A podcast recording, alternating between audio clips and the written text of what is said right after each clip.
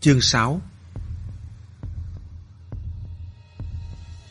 Tông Hàng vốn tưởng rằng ngoài quen biết tịnh tụ ra, ngày hôm nay sẽ lại tẻ nhạt không có gì mới lạ như bao hôm khác.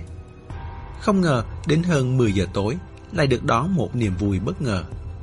Tiếng đập cửa vang lên thình thình, vừa mở ra, A Phà đã dơ di động xong vào. Ngoạc mông gào, cậu chủ, tôi tìm được rồi. Vất vả bao ngày cuối cùng cũng vén được mây đen soi rõ trăng tỏ. A Phạ lập công, nở mày nở mặt, liến thoáng không ngừng. Tóc hơi giống Matilda, thậm chí cậu ta còn nghĩ cách nhìn được cả hai chữ đi chết trên mắt cá chân người đó. Trăm phần trăm không sai. Chẳng trách nhiều ngày thế mà không tìm thấy cô gái. Hóa ra cô ấy không sống ở Siem Reap. Nghe bảo sống ở khu hồ lớn, Tonle Sap, cách một hai tháng mới vào thành phố vài ngày. Quán rượu túc túc đích thực là của cô gái, nhưng cô ấy không trông coi mà khoán cho người khác, thu tiền thuê theo tháng. Nghe người ta bảo, cô ấy không chỉ cho thuê xe túc túc mà còn cho thuê cả mấy chiếc tàu du lịch nhỏ. Tông hàng cúi đầu, trượt xem từng tấm ảnh A Phạ chụp trên di động. Hóa ra cô ấy trông thế này. Rất trẻ, hẳn là trạc tuổi hắn. Cô mặc một cái áo màu trắng rộng thùng thình, in chữ cái Cổ áo quá rộng nên một bên trễ xuống vai để lộ quai áo hai dây màu đen. Quai áo hai dây kiểu dáng không theo quy cách, một bên thì mỏng, bên kia lại dày. Có áo ngoài và làn da tôn lên, có ánh đèn chợ đêm bao phủ, trắng đèn rõ ràng. Kiểu tóc cũng không hẳn là giống hệt Matilda. Cô không để mái, là kiểu rối rối như tiền tay cào bừa. Nhưng bởi đường nét khuôn mặt đẹp, hình dáng lông mày, sống mũi quay hàm hoàn toàn tự nhiên, cho nên lộn xộn thế nào cũng không chướng mắt. Ngược lại, còn có vẻ lộn xộn một cách thoải mái. Giữa người với người phải kể đến hợp mắt. Chẳng hạn như đều là nữ minh tinh nhan sắc giá trị cao, nhưng bạn lại thích cô A, không để ý đến cô B, phản cảm với cô C mà không cần một lý do gì. Cô gái này hợp mắt tông hàng một cách lạ kỳ, đến nỗi chút tức giận còn sót lại của hắn nhạt đi thêm mấy phần. Hắn lật xem ảnh hết một lượt, rồi từ từ dở lại xem lần nữa và bảo, còn rất xinh đẹp nữa. A Phạ đáp, vâng, hút tây lắm. Không sai, điều đó có thể nhìn ra qua ảnh chụp. Vị trí quán rượu túc túc độ hôm nay rất đông vui, khác hẳn với vẻ vắng lặng hôm qua. Bốn năm ghẻ Âu Mỹ, trẻ tuổi nhạc tình hô hở ngồi trong quán. Tay áo sáng lên đến tận bả vai, cười to thoải mái, vui vẻ, hò vô. Quan trọng là cô gái cũng đang cười, khóe môi cong lên, dáng mắt có phần quyến rũ. Ánh nhìn lại rất trong trẻo, đứng giữa khung cảnh ấy, nom thật đáng yêu, hoàn toàn là một cô gái ngọt ngào. Người như vậy, sao hôm đó lại có thể dùng giọng gì ghẻ, phun ra một câu 10 đô la như vậy chứ? Nhất định là cô ấy, khi ấy tâm trạng không được tốt.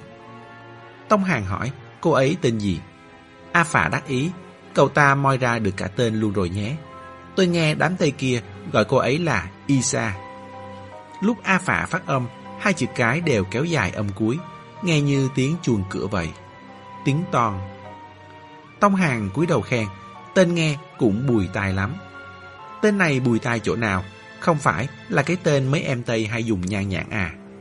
A Phà cảm thấy chẳng có gì khác biệt với Mary, Lucy hay Lisa cả. Cậu ta tiếp tục khoe công. Tôi về cái là báo với anh Long luôn. Anh Long đã đến khu chợ đêm rồi. Cậu chủ, cậu sắp báo được thu rồi. Tông Hàng đột nhiên ngắt lời A Phạ. Thằng này sao cứ nhìn cô ấy chầm chạp thế? Thằng nào? A Phà chẳng hiểu ra sao sáng tới. Thấy rồi, có mấy tấm cậu ta chụp lấy khung rộng, nên có thể trông thấy cách xe túc túc không xa, có một người đàn ông cao lớn đang đứng giữa quầy côn trùng, chiên và quầy nước ép trái cây. Mặc áo t-shirt đen, cổ áo gài kính râm. Thoạt nhìn có vẻ giống du khách. Nhưng so sánh một vài tấm ảnh là có thể nhìn ra hắn ta thực sự đang dán mắt vào Isa. A Phà không cảm thấy có gì lạ. Hơn nữa, tôi vất vả mãi mới chụp được cô gái này cho ông xem. Ông lại đi để ý đến người qua đường đầu đầu làm gì. Đàn ông ngắm phụ nữ là bình thường mà, xinh đẹp thì nhìn thôi. Vậy sao? Tông Hàng nhiều mắt, nhìn nhíu mày nhìn tấm ảnh. Với trực giác từng xem rất nhiều phim tội phạm của hắn, tên đàn ông này chắc chắn có vấn đề. Tông Hàng và A Phạ vừa xem TV, vừa đợi Long Tống trở lại. Khách sạn có kênh riêng để giới thiệu phim điện ảnh và truyền hình. Sáng tác nghệ thuật của Campuchia không tính là phong phú, nên đa số đều là phim nước ngoài. Song, hoặc nhiều ít, đều có dính dáng đến Campuchia. A Phạn nói với Tông Hàng mới biết, đoạn cuối phim Tâm trạng khi yêu có lượt click nhiều nhất được quay ở Angkor bé nhỏ. Chính là cái Angkor bé nhỏ mà hắn lượng chưa tới nửa tiếng đã phủi mông bỏ đi. Tên của bộ phim đó tiếng Anh là In the Mood for Love, sản xuất năm 2000, là một bộ phim kinh điển của điện ảnh Hồng Kông do Vương Giáp Vệ đạo diễn với hai diễn viên chính là Lương Triều Vĩ và Trương Mạn Ngọc, được xem là một trong những tác phẩm xuất sắc nhất của điện ảnh châu Á mọi thời đại. Mà bộ phim Tom Raider có điểm vô cao nhất, Angelina Jolie đã không ít lần đặt mình vào giữa đống tàn tích bí ẩn. Cây cổ thụ cành lá chằng chịt như mạng xà chọc thẳng lên trời từ những tảng đá khổng lồ, là lấy cảnh ở đền thờ Tabrom. Không sai, chính là Tabrom mà tịnh tụ nhắc tới. Nói đến tịnh tụ, Tông Hàng để ý thấy, vị khách người hồ khẩu kia của cô hình như vẫn chưa quay lại. Bởi tịnh tụ cứ lượn lờ ngoài ban công suốt, ho sù sụ, mở loa ngoài nghe nhạc. Có một lần còn gọi hắn ra ngoài tán gẫu. Tông Hàng vặn to âm thanh tivi lên, giả vờ không nghe thấy. Nói sao nhỉ? Hắn và cô ấy là hai kẻ đi trên hai con đường khác nhau. Tóm lại, vẫn nên ít tiếp xúc thì hơn. 11 rưỡi, rút cuộc cũng đợi được lòng Tống trở về. Khỏi phải mở miệng hỏi, vẻ mặt bài trận của lòng Tống đã nói lên tất cả. Hóa ra, cô ấy tên là Dịch Táp. Du khách Tây đại khái là để tiền phát âm đã gọi cô ấy là Isa. Dấu má thanh điệu đúng là diệu kỳ. Không có dấu thì sặc sù mùi Tây Âu sực nước, mà có dấu vào lại hóa ngay tiếng ta không lẫn vào đâu được. Cái tên Dịch Táp, tiếng Trung phát âm là Dì Xá. Khi đọc không có thanh điệu thì sẽ thành Isa, giống như hãng chăn gà gối đệm, Dunlo Pilo, từng bị đọc nhái đi thành đừng lo bị lỗ vậy. Lòng Tống kể, mới đầu không khó để tìm chủ đề giao tiếp với dịch táp.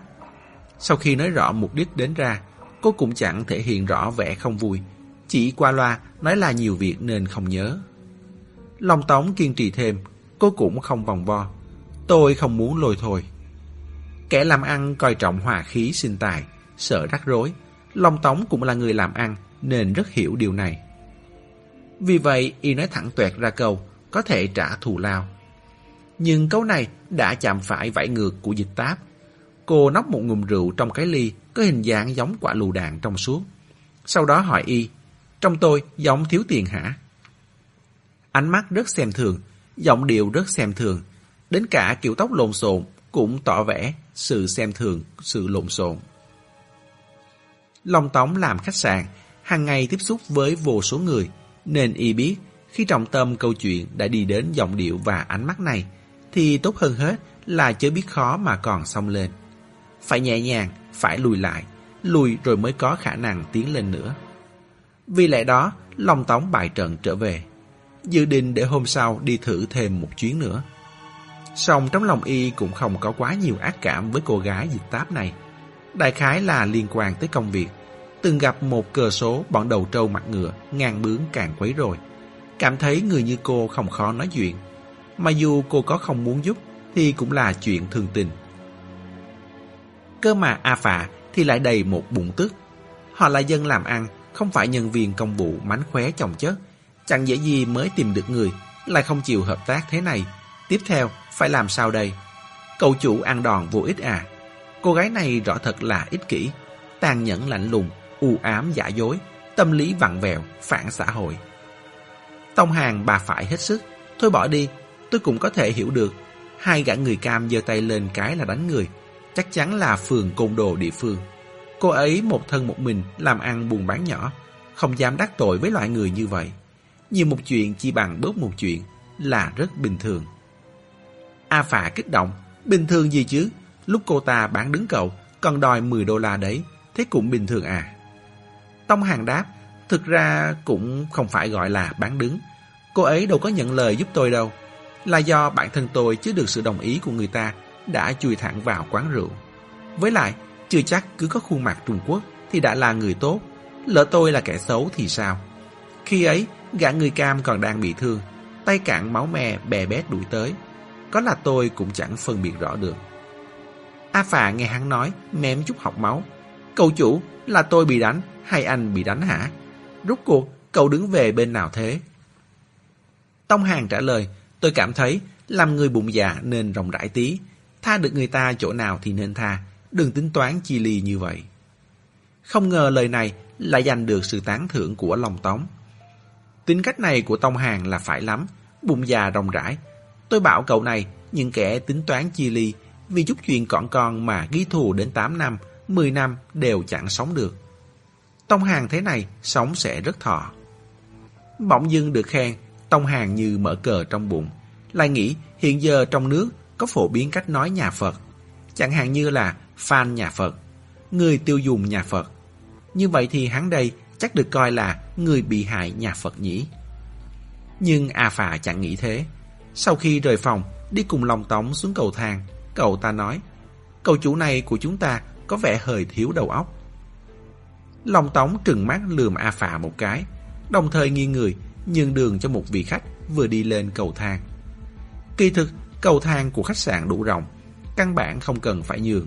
Xong là nhân viên phục vụ chuyên nghiệp, theo nghề đã lâu thì ít nhiều đều sẽ có ý thức nghiêng người khi gặp khách, nhấn giúp số tầng lúc đứng cạnh thang máy. Đó là một vị khách nam giới, trẻ trung cao lớn, mặc áo t-shirt màu đen, quần bò ống thẳng, chân đi giày thể thao màu trắng. Long Tống cảm thấy vị khách này hơi quen mắt, hình như vừa trông thấy ở khu chợ đêm thì phải. Y quay đầu, dõi mắt, nhìn vị khách đi tới trước một gian phòng rồi mở cửa bước vào. Khéo thật, ở ngay cạnh phòng Tông Hàng. Nghe thấy tiếng cửa, tỉnh tụ không nén nổi nụ cười. Cô nàng có cảm giác như đang rơi vào lưới tình. Tịnh tụ thường thích khách hàng của mình, buông thả bản thân, rơi vào những mừng vui ngọt ngào đơn phương. Đối với tịnh tụ mà nói, cô chỉ giao dịch với khách hàng mà mình thích. Đây chính là tình yêu. Chẳng qua, mỗi mối tình đều ngắn ngủi mà thôi. Thực ra cô rất sẵn lòng bước lên mỗi con thuyền chở cô đi. Nhưng là họ không muốn. Dương buồm đi xa, bỏ cô lại một mình trên bờ. Tịnh tu biết sau lưng có không ít chị em thầm cười cô là ngốc nghếch, hồ đồ, mơ mộng hảo huyền. Có phải say rượu đến không? Nhưng thì đã sao chứ? Đã đến thế gian này, ai mà chẳng có một trận túy lúy. Thanh tịnh đều là cao tăng Phật Đà, hồ đồ mới có thể rời nhập hồng trần. Người đàn ông vừa vào, tên là Đinh Thích, chính là người yêu hiện tại của tỉnh tụ. Chữ Thích tên hắn cũng thật hiếm gặp. Cô vốn không biết đọc thế nào. Trên hồ chiếu chỉ viết là thích không có dấu. Ban ngày cô đi ra mới biết là dấu sắc. Xem giải thích liên quan, bên sông Hoàng Hà ở khu vực núi Lữ Lương, Sơn Tây có một trấn cổ tên là Thích Khẩu, chính là chữ thích này. Tịnh tù nảy sinh vô số liên tưởng về hắn. Tên hắn cùng chữ với trấn cổ bên sông Hoàng Hà. Quê nhà lại ở gần thác hồ khẩu sông Hoàng Hà. Chắc chắn là có liên quan tới con sông lớn vàng đượm những con sóng màu đất kia. Yêu ai, yêu cả đường đi. Trước đây, cô thích sông Mê Công nhất, là bởi ở gần nhất có thể chạm vào được. Nhưng bắt đầu từ hôm nay đã đổi sang yêu sông Hoàng Hà rồi. Đình thích đi tắm trước, tịnh tụ đến trước cánh cửa khép hờ, hỏi hắn qua tiếng nước xối rào rào. Massage không anh? Đinh thích ừ một tiếng. tỉnh tụ đi chuẩn bị, đóng cửa kính, kéo tấm rèm trắng, vặn đèn tối lại, thay bộ đồ thờ massage, đốt nến thơm. Nến thơm có tinh dầu hương trầm. Sau khi nghe nói thứ tinh dầu này được rất nhiều tôn giáo ưa chuộng. Lúc tỉnh tụ massage cho khách, thường cố định dùng mùi này. Cô thích cảm giác của bầu không khí chốn thờ phụng, cảm giác nghi lễ, cảm giác thần bí và cả mùi hương. Massage tốt cũng phải như vậy, làm cho cơ thể con người nhẹ nhõm, thả lỏng tinh thần, hưởng thụ sự thoải mái trong vòng nửa nén hương. Tắm xong, Đinh Thích vừa đi ra, vừa cầm khăn lau lòng tóc. Hắn mặc một cái quần lót màu đen, trên các cơ bắp căng chặt lấm tấm những giọt nước chưa khô. Hắn nằm sấp lên giường bảo, em cũng chuyên nghiệp đấy. tỉnh tụ cười, cô đương nhiên là chuyên nghiệp rồi. Ngón tay vuốt ve quà thớ thịt của hắn, biết được chỗ này chỗ kia có nhạo không, có căng không, có tiêu hao quá độ không. Dựa theo trình tự, đầu tiên cô bắt đầu từ chân, nhấn ngón tay, nhấn bàn tay. Nhấn khuỷu tay, đẩy, bóp, nhào, vỗ, chuyển. Người trong nghề gọi massage Thái là yoga thụ động. Cần hai người tiếp xúc cơ thể, mượn lực dùng sức. Mỗi lần mượn lực đều có thể cảm nhận được sự mạnh mẽ và dẻo dai trong gần cốt của cơ thể đinh thích đang kề sát. Tông Hàng nên tập luyện một chút. Ngày mai có cơ hội, cô phải bảo hắn mới được. Cái gọi là cơ thể này, ban đầu là nó ban thưởng cho cậu. Về sau, chính là cậu ban thưởng cho nó. Đừng tưởng ỷ vào sức trẻ là có thể kéo dài. Sau này có tuổi rồi, cậu không rèn luyện nó, sớm muộn nó cũng sẽ trả cho cậu một đống thịt mềm xương mục. Nhấn một hồi chìm vào mơ mộng, tỉnh tụ dịu giọng hỏi Đình Thích. Hôm nay, anh bận gì thế? Thợ massage phải căn chuẩn thời gian trò chuyện thích hợp với khách hàng. Đừng sợ làm phiền anh ta. Nếu anh ta mệt rồi, nói dăm ba câu sẽ giúp anh ta thiếp đi. Nếu không mệt, cũng sẽ giúp anh ta thư giãn. Đinh Thích như thoáng mỉm cười, hắn vùi mặt vào gối nên nụ cười có hơi mơ hồ. Sau đó hắn mò lấy di động ở đầu giường, vào ảnh chụp rồi đưa cho tỉnh tụ. tỉnh tụ chà chà bàn tay dính đầy dầu massage vào hông áo, tiếp đó nhận lấy. Cô vừa nhìn đã nhận ra ngay đây là khu chợ đêm. Trong ảnh chụp một cô gái trẻ để kiểu tóc bốp bông xù nhẹ, cười rất đẹp, ánh mắt trong trẻo. Hẳn là phần lớn đàn ông đều thích kiểu em gái ngọt ngào này. Chương 7 Tịnh tu hỏi, đi chụp gái đẹp à? Đinh thích hỏi cô, em cảm thấy cô ấy là người thế nào? Tịnh Tu trầm ngâm, thì chắc là kiểu con gái, gia đình có điều kiện, có người cưng chiều, có người dỗ dành, tính cách tương đối kiêu ngạo. Cô mỉm cười, trả di động cho hắn. Chưa từng bị dòng đời xô đẩy, dù sao cũng tốt số hơn em. Đinh thích lật người. Tịnh tù vốn đang ngồi trên người hắn, đang định đi xuống, thì hắn lại vươn tay giữ eo cô lại, ra hiệu cho cô khỏi cần. Vì vậy, tịnh tụ vẫn ngồi nguyên như cũ. Tư thế mờ ám này chứa đựng sự kiềm chế. Trong kiềm chế lại có hầm muốn tham dò. Gò má cô nóng rang, nhưng trong lòng lại hí hửng. Cảm thấy bầu không khí này thật tuyệt, thân mật như giữa vợ chồng vậy. Thế là càng thêm cam tâm tình nguyện mà dịu dàng thuận theo. đình thích hỏi, có cảm thấy cô ấy nguy hiểm không? Nguy hiểm ư? Tịnh tụ nhớ lại gương mặt vừa nhìn thấy, sau đó lắc đầu. Có điều cô cũng thông minh. Có người từng bảo với anh cô ấy nguy hiểm à? Đinh thích thoáng chần chừ.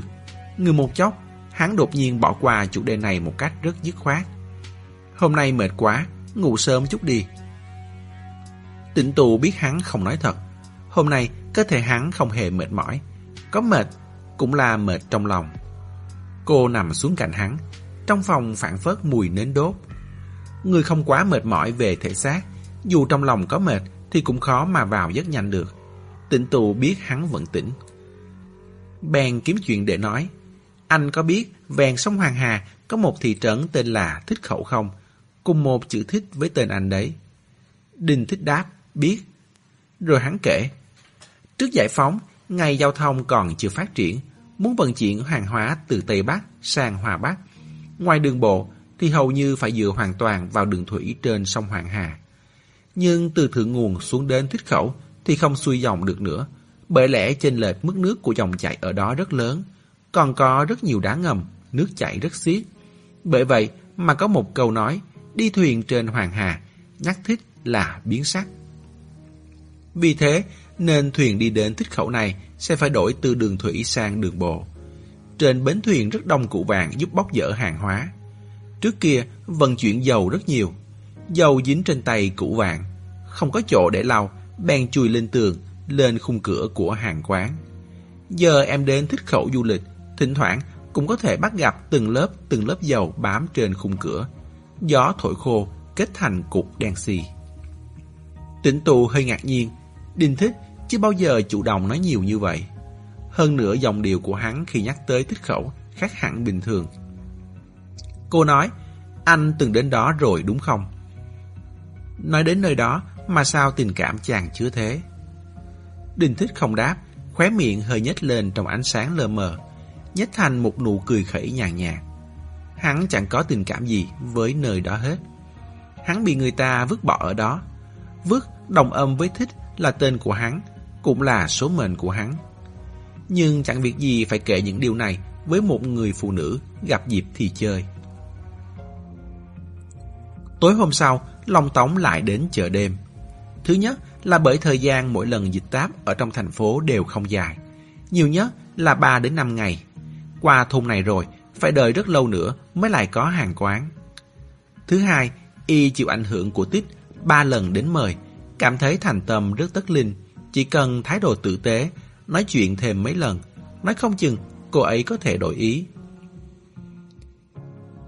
Ba lần đến mời là tích nói về lưu bị đích thân ba lần đến lều cỏ của già Cát Lượng để mời bằng được già Cát Lượng ra giúp.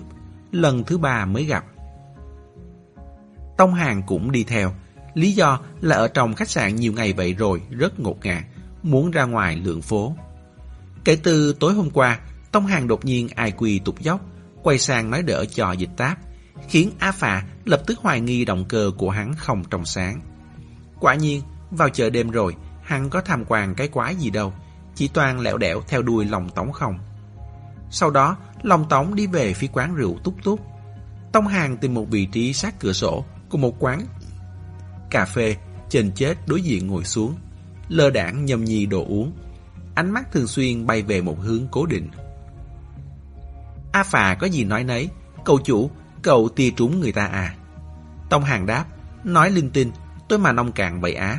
Thấy con gái người ta xinh đẹp là tia trúng luôn sao? Không thì sao? A Phà cảm thấy câu này hoang mang style hết sức. Đàn ông tia phụ nữ không vì đẹp thì còn vì gì nữa.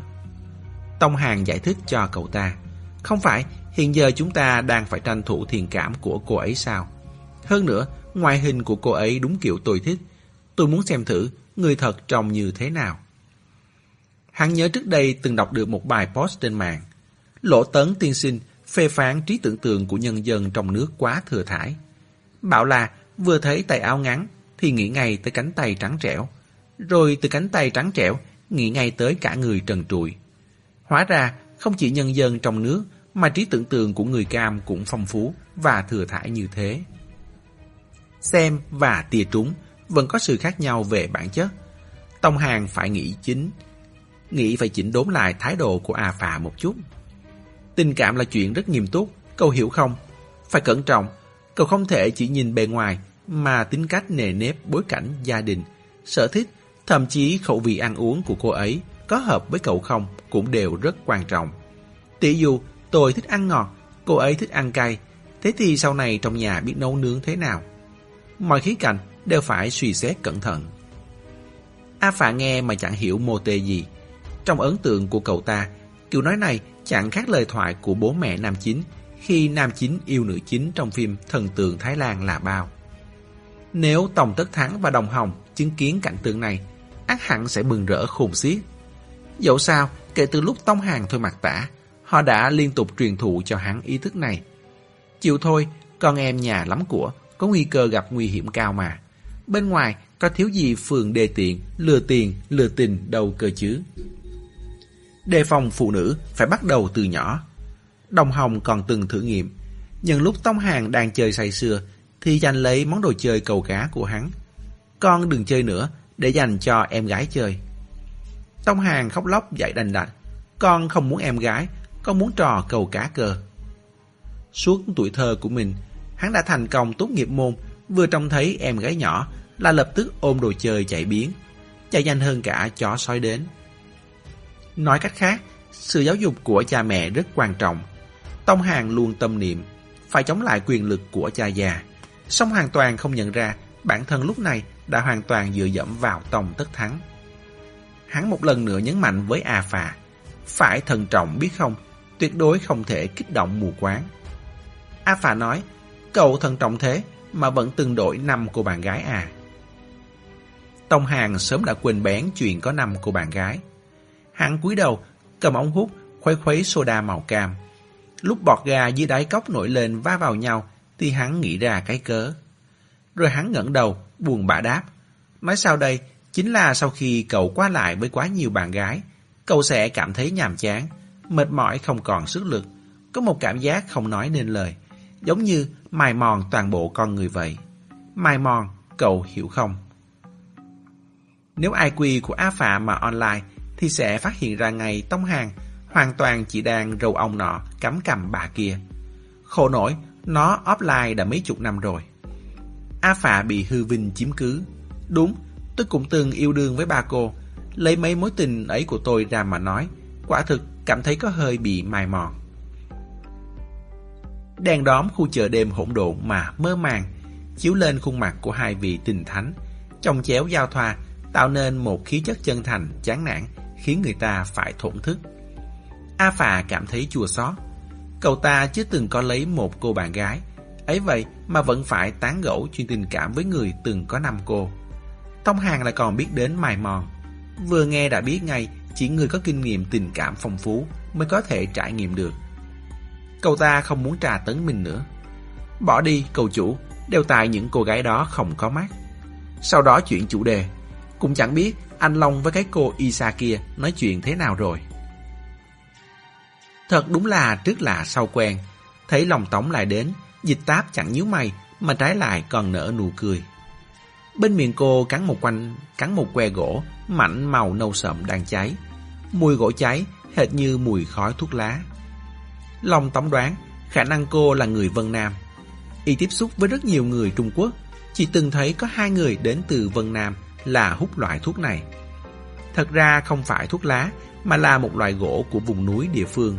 Vót thành que mỏng dẹt, châm lửa là hút được ngay, vô hại với sức khỏe. Hoặc cho vào miệng nhai cũng được, vì ngon ngọt cay cay.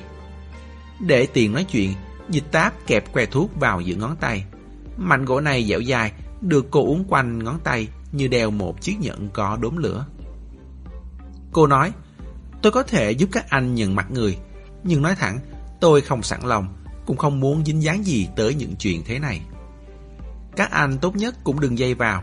Anh là người làm ăn chân chính, đừng rước rắc rối vào mình. Người khác trốn còn chẳng kịp, anh lại còn muốn đuổi theo. Long Tống đáp, cái chính là người bạn đến từ quốc nội này lại là con của sếp lớn. Bị đánh thành như vậy, dù sao cũng phải có một lời rõ ràng. Dịch táp hỏi, rõ ràng thế nào? Tìm được thật rồi, thì định làm gì người ta? Cũng đánh một trận à. lòng Tống cười, chúng tôi sao làm chuyện như thế được? Chẳng qua chỉ muốn một lời xin lỗi mà thôi. Dịch táp ngắt lời y, khó nhằn lắm à. Long Tống nghe không hiểu. Anh bàn đến từ quốc nội kia của anh, khó nhằn lắm à. Sao lại nói đến Tông Hàng thế này? Long Tống hơi khó hiểu. Không khó nhằn, người bạn ấy của tôi rất tốt, rất rộng lượng. Còn chưa nói hết câu, thì đằng xa phía sau có người gọi toán lên. Isa. Dịch táp ngẩng đầu, mỉm cười vẫy tay với người đang tới. Xem ra là người quen. Long Tống biết ý, nhưng sang một bên để họ trò chuyện trước. Người tới là một gã già trắng trung niên cao gầy, đeo mắt kính viền vàng, để nhúng ri mép màu vàng kim. Gã đưa cuốn sổ mỏng cuộn thành ống cho dịch táp. Tôi hẹn bạn ra đi uống rượu, tiên thể mang kết quả khám sức khỏe đến cho cô. Dịch táp nhận lấy, không vội mở ra ngay mà hỏi. Kết quả thế nào? Tôi mắc bệnh nàng y rồi phải không?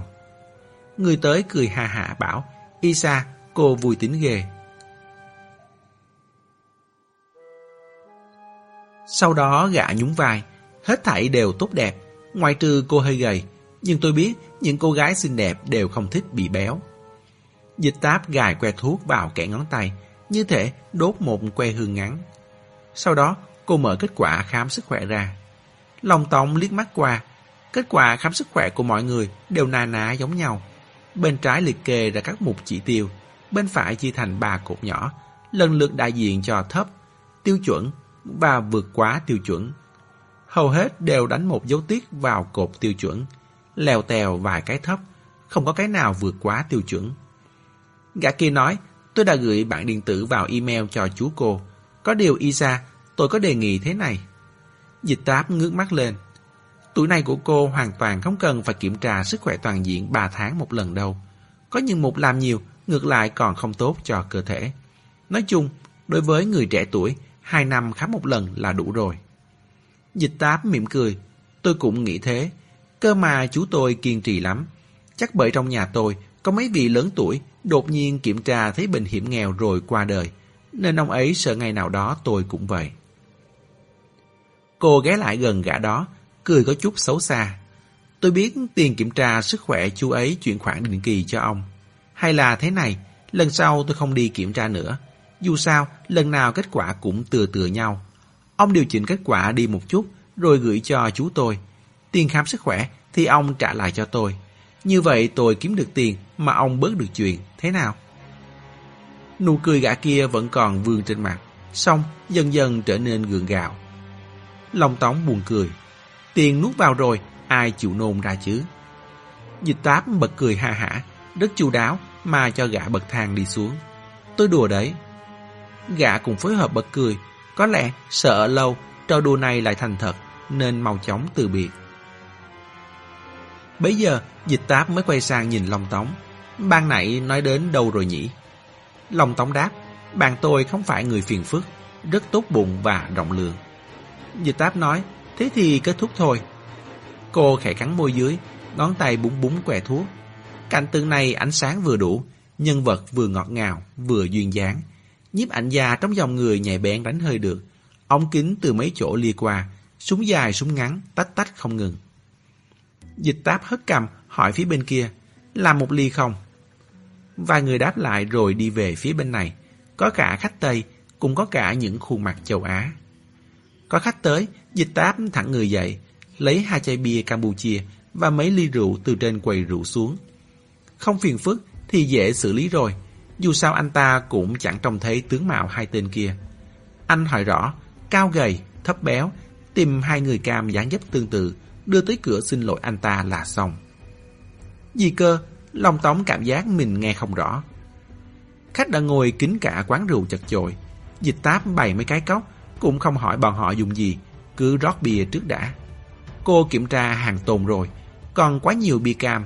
Hơn nữa, lại sắp hết hạn sử dụng, phải nhanh chóng tiêu thụ. Dù sao khách tới uống, phần nhiều là uống cái bầu không khí vui vẻ, chứ có quan tâm mấy trong cốc đựng gì đâu. Thì thoảng có để ý, cô chỉ cần cười một cái, nói đùa dăm ba câu là qua ngày ấy mà. Rót xong cô quay đầu nhìn, Long Tống vẫn ở đó, hãy còn há hốc miệng, ánh mắt vẫn lơ mơ, nửa hiểu nửa không. Người đã quen thành thật, đột nhiên nghe nói phải làm chuyện vượt quá khuôn phép thông thường, đều có phản ứng này. Dịch tác bảo, Người đó là con trai xếp lớn Trung Quốc của anh. Anh sợ trong lòng anh ta không vui, muốn cho một lời giải thích. Đây chính là lời giải thích đấy. Hồ đồ một chút, kiểu gì chẳng qua, mọi người đều thoải mái. Chứ còn loại người kia, dù anh có tìm được, họ sẽ chịu xin lỗi anh ư. Lúc sau quay lại chơi anh, thì hậu họa khôn lường. Cô nói cười nhàn nhã, bắt đầu chào khách, mặc kệ lòng tống một mình một bên từ từ lĩnh ngộ. Người thành thật không có nghĩa là đầu óc ngu dốt. Y sẽ hiểu, có khi còn cảm ơn cô đã đặt mình vào hoàn cảnh của người khác mà góp ý. Quả nhiên qua một chốc, Long Tống chọc chọc tay dịch táp. Đợi cô xoay người lại, Y đưa cho cô một tấm danh thiếp. Cảm ơn cô, kết bạn nhé, có việc cần tới cứ việc lên tiếng. Nương theo vô số ánh đèn mờ, hoặc tỏ, cô nhìn thấy rõ hàng chữ in đậm trên danh thiếp. Khách sạn ăn cò. Dịch táp gật đầu, tỏ vẻ không thành vấn đề. Ngày tháng còn dài. Cô có ấn tượng với khách sạn này, không tính là tráng lệ, nhưng quy mô rất lớn, choáng lấy cả nửa con đường. Mỗi lần chạy xe máy, phải đi mất một hồi lâu mới hết. Long Tống sực nhớ ra điều gì? Có thể hỏi cô chút không? Hôm đó, thực ra cô chỉ cần giúp che giấu hồ một tí, hoặc nói không biết là bạn tôi có thể thoát được rồi. Dịch táp cười cười, ngậm một lát, đưa ra một câu trả lời khá kỳ lạ. Cô bảo, hôm ấy tâm trạng tôi không tốt.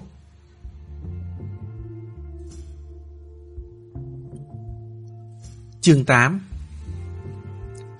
Cõi lòng tông hàng bừng nắng hạ. Nghe ý của lòng tống, quý cô họ dịch này đã có phần buồn lỏng, khả năng sẽ đồng ý giúp đỡ. Hắn cảm thấy mình nhìn người rất chuẩn, nhất thời quên mất tâm lý méo mó. Nhân cách phản xã hội cũng là lời bình hắn từng ban cho cô. Hắn khoe với A Phà, cậu xem, tôi đã bảo mà, đừng nghĩ người ta xấu xa như vậy. A Phà không muốn so đo với cái loại não bị nước vào này một chút nào. Trời không còn sớm nữa, lòng tông nhắc Tông Hàng nên về thôi. Y còn đang tính đi dạo phố, chụp mấy bộ ảnh, lấy khu chợ đêm làm cảnh nền để chụp tấm hình Tông Hàng lái xe túc túc của khách sạn. Tất nhiên, ảnh chụp là để gửi cho Tòng Tất Thắng. Viết cáp sân gì kèm theo, y cũng đã nghĩ xong rồi. Tông Hàng trải nghiệm cuộc sống của tài xế xe túc túc khách sạn, chở khách đến điểm tham quan chợ đêm. Cốc nước của Tông Hàng chỉ còn lại mỗi đáy. Long Tống lường phố chọn cảnh trước, bảo hắn uống xong hẳn tới tụ họp. Thanh toán rồi đi ra, đương lúc chợ đêm sôi động nhất, quán rượu của dịch táp làm ăn rất thuận lợi. Chẳng những chật kín khách mà ngay cả bên ngoài cũng đầy người đứng vây quanh. Không biết họ đang tán gẫu điều gì thú vị, thi thoảng lại rộ lên những tràng cười lớn. Tông Hàng hơi hầm hực, cảm thấy mình như bị sự náo nhiệt này cho ra rìa, ngoái đầu lại, nhìn đến mấy lần. Lần cuối cùng, sắc mặt hắn đột nhiên là lạ. Hắn giữ A Phà lại, thấp giọng nói, cầu trong, gã kia kìa, cái gã đang đứng bên cạnh tiệm massage đó, chẳng phải chính là tên đàn ông trong bức ảnh cầu chụp sao. A Phà ngoảnh đầu nhìn, cách quán rượu túc túc không xa, có một tiệm massage, cửa kính mở rộng. Những chiếc ghế massage bày lớn cả ra mặt phố. Một gã cao to đang đứng đằng sau một trong số những chiếc ghế massage ấy. Mặc sơ mi màu xanh, cổ và tay áo theo hoa văn màu sắc. Thân hình rất cường tráng, cổ áo mở hai khuy, chiếc sơ mi vẫn hơi bó chặt, lộ rõ đường nét cơ bắp hằng lên. A Phà hỏi, vậy à? Đối với A Phà mà nói, dân Trung Quốc chẳng khác gì dân Tây, đều là người nước ngoài. Cậu ta không phân biệt nổi khuôn mặt của người nước ngoài. Theo trực giác thì cứ thay quần áo là đổi thành một người khác. Tông Hàng khẳng định, chắc chắn luôn, với lại cậu nhìn xem hắn cứ dán mắt vào dịch táp suốt ấy. Nhìn một lúc, A Phà cũng thực sự nhận thấy chút manh mối. Mặc dù gã đàn ông kia che giấu rất tốt, thường xuyên cúi đầu, quay người hoặc đi ra xa ngắm cảnh đường phố. Nhưng luôn có những giây phút, ánh mắt khó đoán và đầy vẻ thăm dò của hắn dừng lại trên người dịch táp. Trong lòng A Phạ rờn rờn, tên này muốn làm gì thế? Tông Hàng huy động kinh nghiệm xem các bộ phim hình sự của mình, cảm thấy người này giống biến thái, một kẻ cuồng theo dõi, một tên tội phạm tình dục tiềm tàng. Tóm lại, trông thế nào cũng không giống người tốt. Hắn xài A Phà, cậu đi nói với dịch táp một tiếng để cô ấy tính toán. Bất kể người này là ai, ít nhiều cũng có phòng bị. A Phà không vui, cậu chủ, cô ấy từng hãm hại cậu đấy. Tông Hàng đáp, cậu làm người đừng nhỏ nhen vậy chứ. Cái gì ra cái nấy, là gã đó là tội phạm giết người thì sao? Bình thường Phật tổ dạy cậu thế nào? Nếu vì chúng ta không nhắc nhở mà tối nay cô ấy bị người ta giết, tôi với cậu có thẹn với lương tâm không? Hầu hết người dân Campuchia đều tín Phật. Phật tổ hữu hiệu hơn bất cứ điều gì. A Phà lập tức đi qua. Tông Hàng lủi vào góc tối ven đường. Chẳng biết tại sao hắn lại không muốn để dịch táp biết đến sự tồn tại của mình.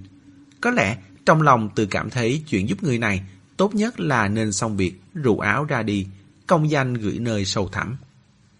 Đây là hai câu thơ lấy trong bài Hiệp khách hành của Lý Bạch. Hắn đưa mắt nhìn theo A Phạ. Cậu ta giơ tay, chọt chọt vào vai dịch táp, ghé sát tay cô thì thầm. Dịch táp đưa cho cậu ta một lon bia cam, sau đấy quay người tiếp tục chuyện trò rôm rã với khách, không hề liếc mắt về bất kỳ một phương hướng nào. Bất kể là bị nhìn trộm hay được báo tin, cô dường như đều chẳng bận tâm.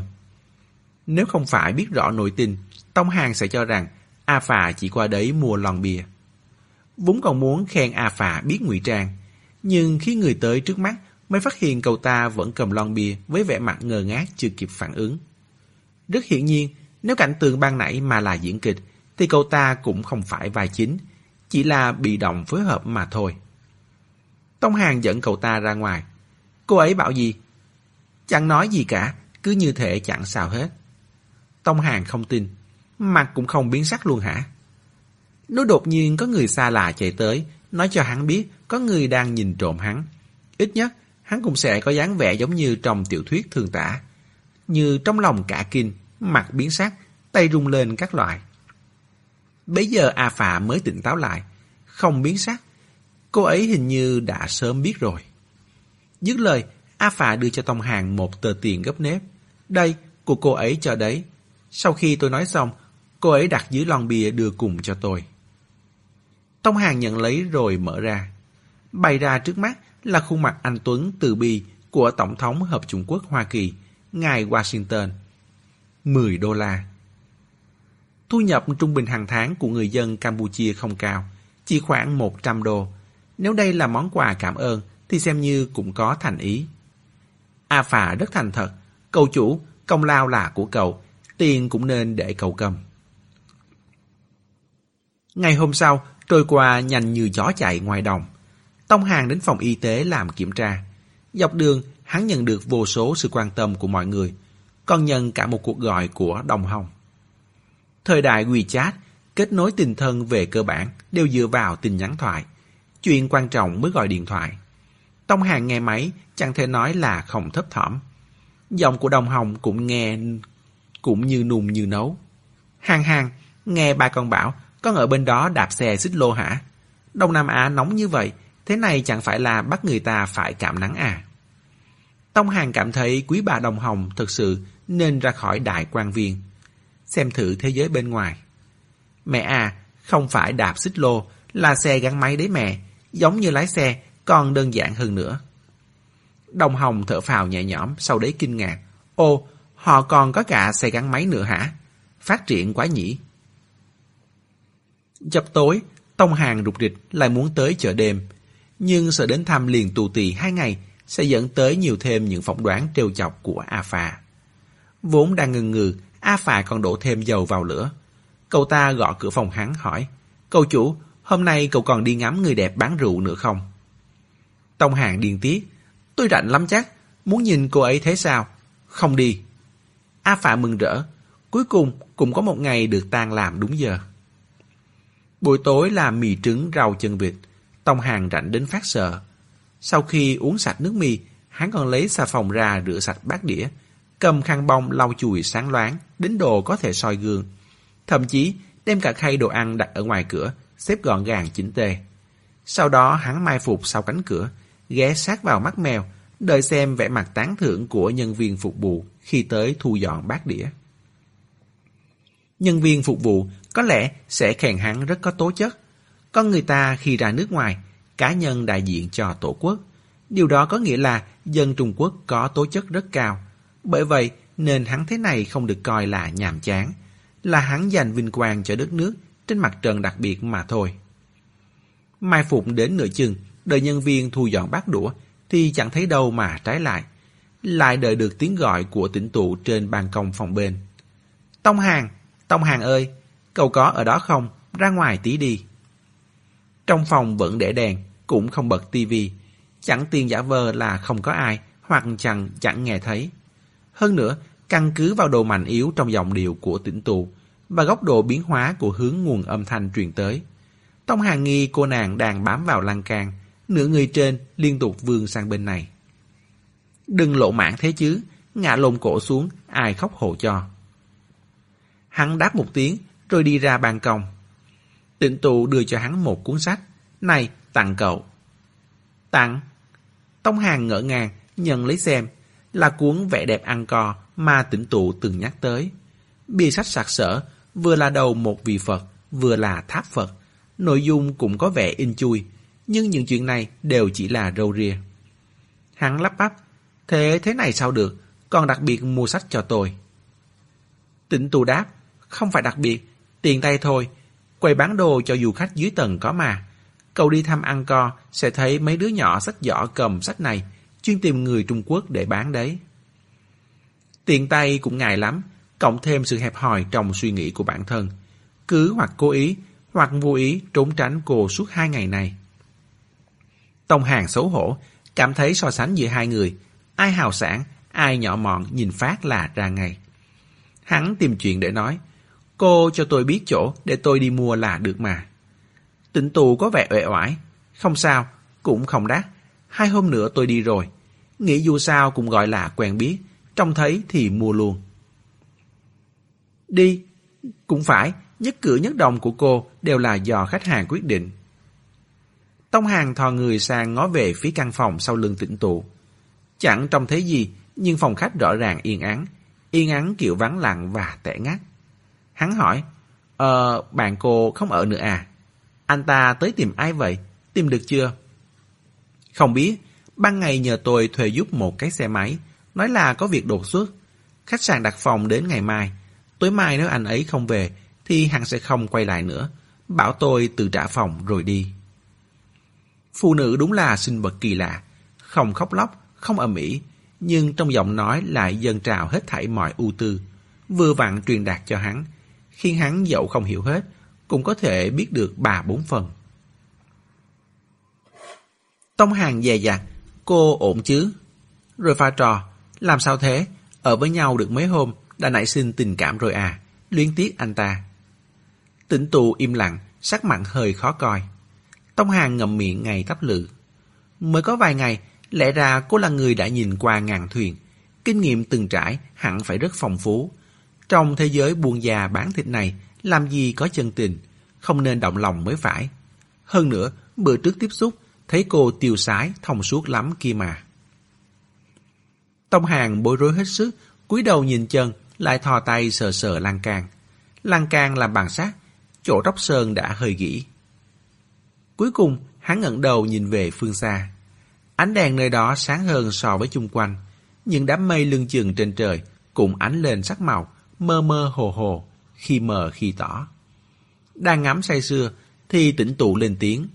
Đó là khu chợ đêm. Tạ ơn trời đất, rút cuồng có chủ đề mới để nói rồi.